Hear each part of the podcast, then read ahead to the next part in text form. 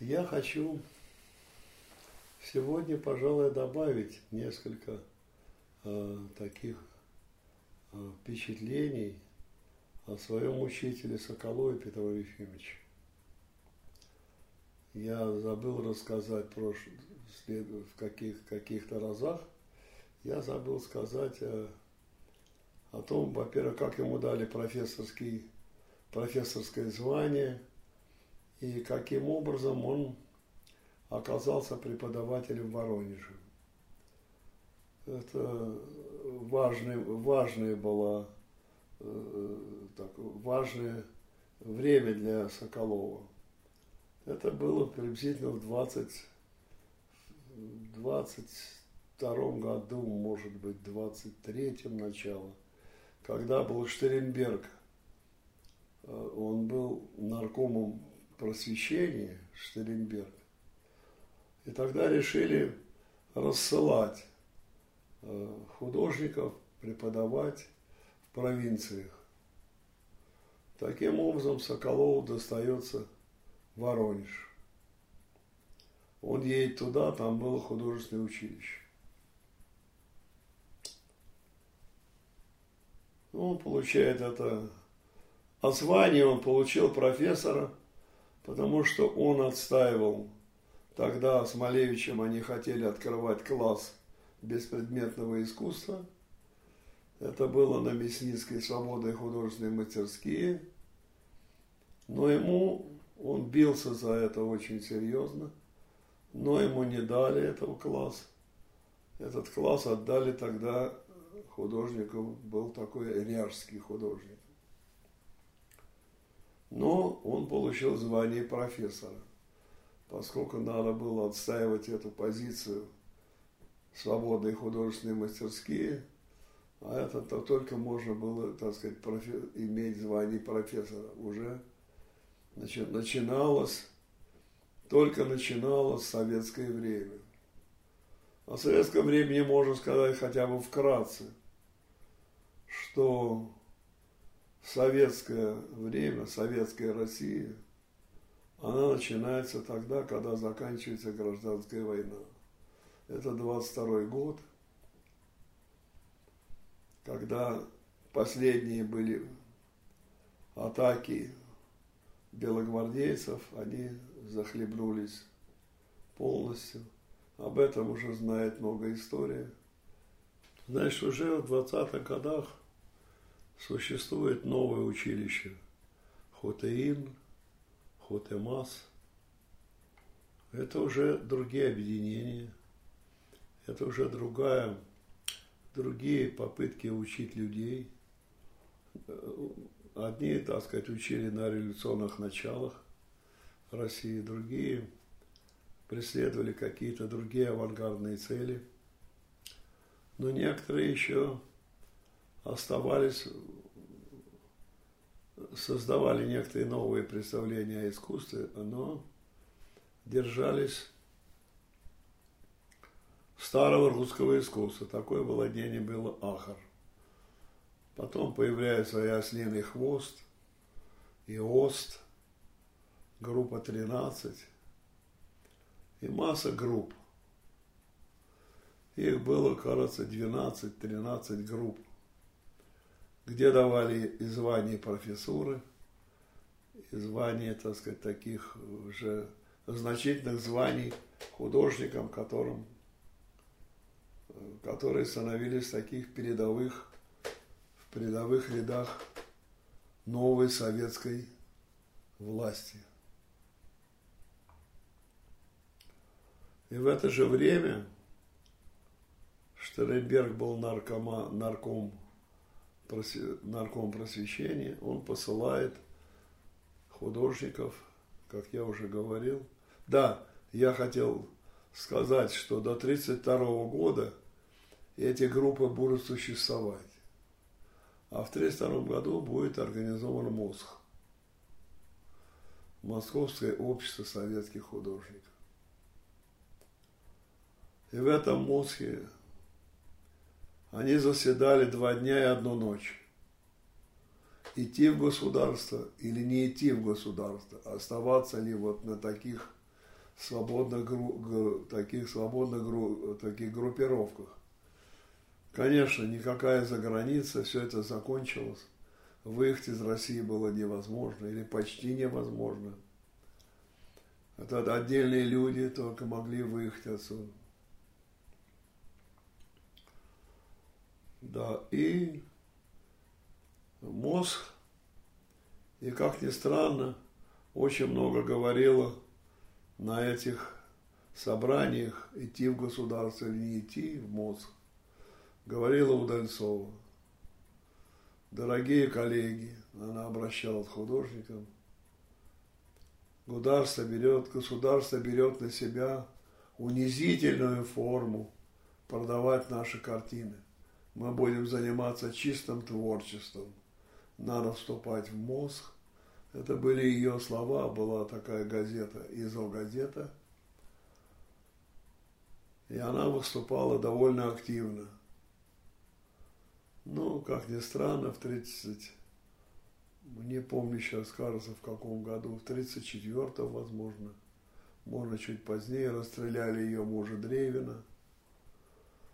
Так что она как говорят, недолго тешилась этой свободой, когда начала действовать рука, жестокая рука сталинских репрессий. И в это время как раз посылают Соколова Петра Ефимовича преподавать в Воронеж. Он едет на поезде, он еще не знает, кто это такая небольшого роста женщина, Боева Анна Федоровна, которая впоследствии станет его женой, тоже едут в Воронеж. Какие-то налетчики были такого бандитского свойства, безусловно, сочувствующие белогвардейцам.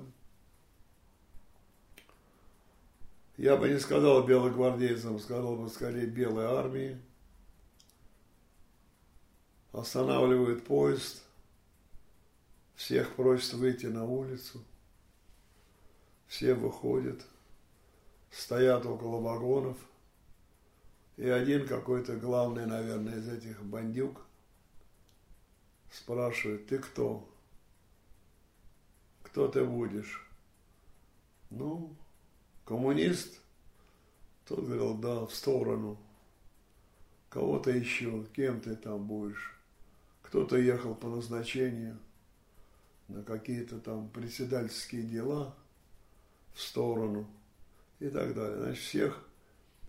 И вот доходит до Соколова, первая Анна Федоровна, она уже почувствовала. Соколов был в такой, в дешевой одежде, такая полугимнастерка военная, ноги обмотанные в крагах, похож на какого-то вообще такого, как бы бывшего военного. А это, а это кто? Это вы твой муж. А, ну это твой муж, мы его, значит, его не тронули. Таким образом они приходят, приезжает он в Воронеж, приходит уже в звании профессора, приходит в это училище – студенты уже ждут этого профессора, который назначен был Москвой преподавать в их училище. Ну и они его спрашивают, господин профессор, что нам завтра приносить на занятия? Ну, наверное, имели в виду там или акварель, или гуашь, или масляные краски. Он говорит, молотки приносите. Как молотки? Зачем они, молотки? Ну, профессору никто стало не было урожать, его из Москвы прислали. Поэтому они с ликованием приходят на следующий день в училище с молотками. Ну, а теперь давайте, говорит, разбивать все эти скульптуры. Аполлона Бельбельдерского, Венеры и прочее, они уже не нужны новому искусству. Студенты бросились с Гикем невероятном событии разбивать эти надоевшие тяжелые по рисованию скульптуры, разбили в куски, а теперь, говорит, в окно все выкидываете. выкинули все в окно. Таким образом, на, на начало вот этого московского профессора в Воронеже начинается Соколова Петра Ефимовича тем, что разбили все скульптуры и выкинули в окно. Кстати, я должен добавить, что он сам, а я с ним познакомился в сорок втором году, значит, прошло 20 лет, и он много рисовал, у него в натюрмортах были маски Венеры. Очень часто в его натюрмортах были маски, маски великих греческих и античных скульптур. Так что сам он молотком ничего не разбивал. Таково было время все разрушать, создавать новое представление о искусстве, о государстве, государстве советском, коммунистическом и так далее. Но, недолго говоря, тешила старушка. Приходит 24 год, и Луначарский, он был тогда, тогда он был, ну, по сегодняшнему министра просвещения, который сказал назад к Островскому. И все стало меняться, меняться в сторону классических состояний искусства. Старому искусству стали возвращаться. Так что это начало, это, конечно, я говорил, это все касается Соколова как это будет в стране развиваться. Ну, об этом будет свидетельствовать уже и сама история нашего государства. Сталин в 28 году будет избран генеральным секретарем партии коммунистов. В 29 году он становится уже крупным таким вождем нашего государства – и можно считать, с 29 года начинаются репрессии невероятные. Они коснутся искусства. Это отдельная тема. К чему я все это говорил о нападении в Воронеже, когда Анфедда его сказал, что это его муж, таким образом она его спасла, она сама из Воронежа. Она его спасла от этих налетчиков, которые остановили поезд и стали там расстреливать нежелаемых, нежелательных людей. Она стала его женой, и до последнего времени она была его супругой. Говорить о Боевой, сама она закончила свое московское училище живописи военной из отчества. Жила она в Воронеже – все ее сестры, у нее еще было три сестры, все были такие крупные ученые. Одна сестра ее была, она открыла, она была астрономом и открыла какую-то звезду, важную очень для, для астрономии. Была одна, которая занималась математикой, еще одна – которая занималась литературой. И вот четвертая была Боева, Анна Федоровна, которая была художником. Сама она была таким глубоким реалистом. У меня, кстати, есть работа ее, вот она, возьми ее, я покажу. Вот ее работа. да, да, да, вот это вот, давай. Да, вот это одна из ее работ – Здесь посмотрю. Какой 55-й, что ли, год?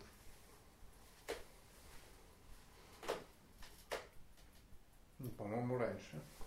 Или 25-й? 25-й год. 25-й год. Вот это работа Боевой 25-го года.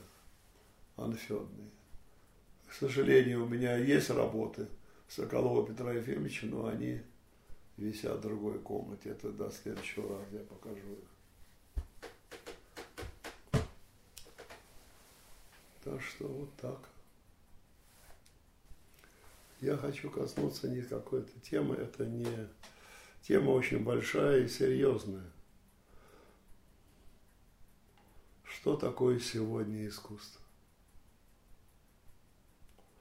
Это не 22-й, о котором я говорил, когда заканчивается, в общем-то, гражданская война, будет в России НЭП и другое, будет развиваться Хотеин, будет развиваться другие направления и авангард. Авангард по существу уже будет оформлять свои направления уже в групповых групп художников.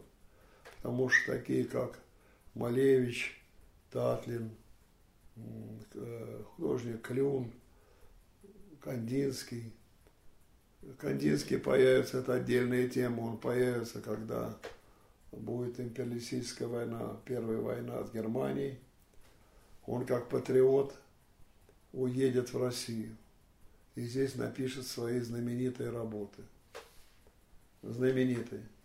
Потом он уедет, уедет как бы на выставку, но он не вернется больше в Россию. Хотя он должен был оставить свою программу, как он себе думает, как он видит развитие России в искусстве. Но эта программа оставил, она как бы затеряется. Странным образом непонятно, о ней ничего не известно. Но она была написана и передана была Луначарскому. Значит, Кандинский уедет.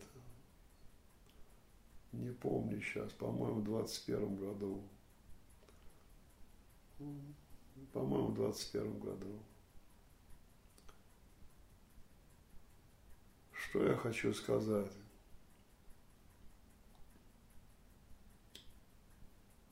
О том, что закончился это отдельные, отдельные, конечно, этапы времени. Сталинизм, или, как мы теперь говорим, социалистический реализм. Это все, в общем, это, я бы сказал, большие темы. Большие темы. Как, перед тем, как придем мы к шестидесятникам, скажем, художникам моего поколения или моего времени – 60-х годах, это уже после смерти Сталина. В общем, если говорить о художественных проблемах, которые возникнут более или менее в каких-то исканиях, в исканиях таких, я бы сказал, даже больше индивидуальных, это все-таки после смерти Сталина. Пока Сталин был жив, действовали законы жестокие в искусстве –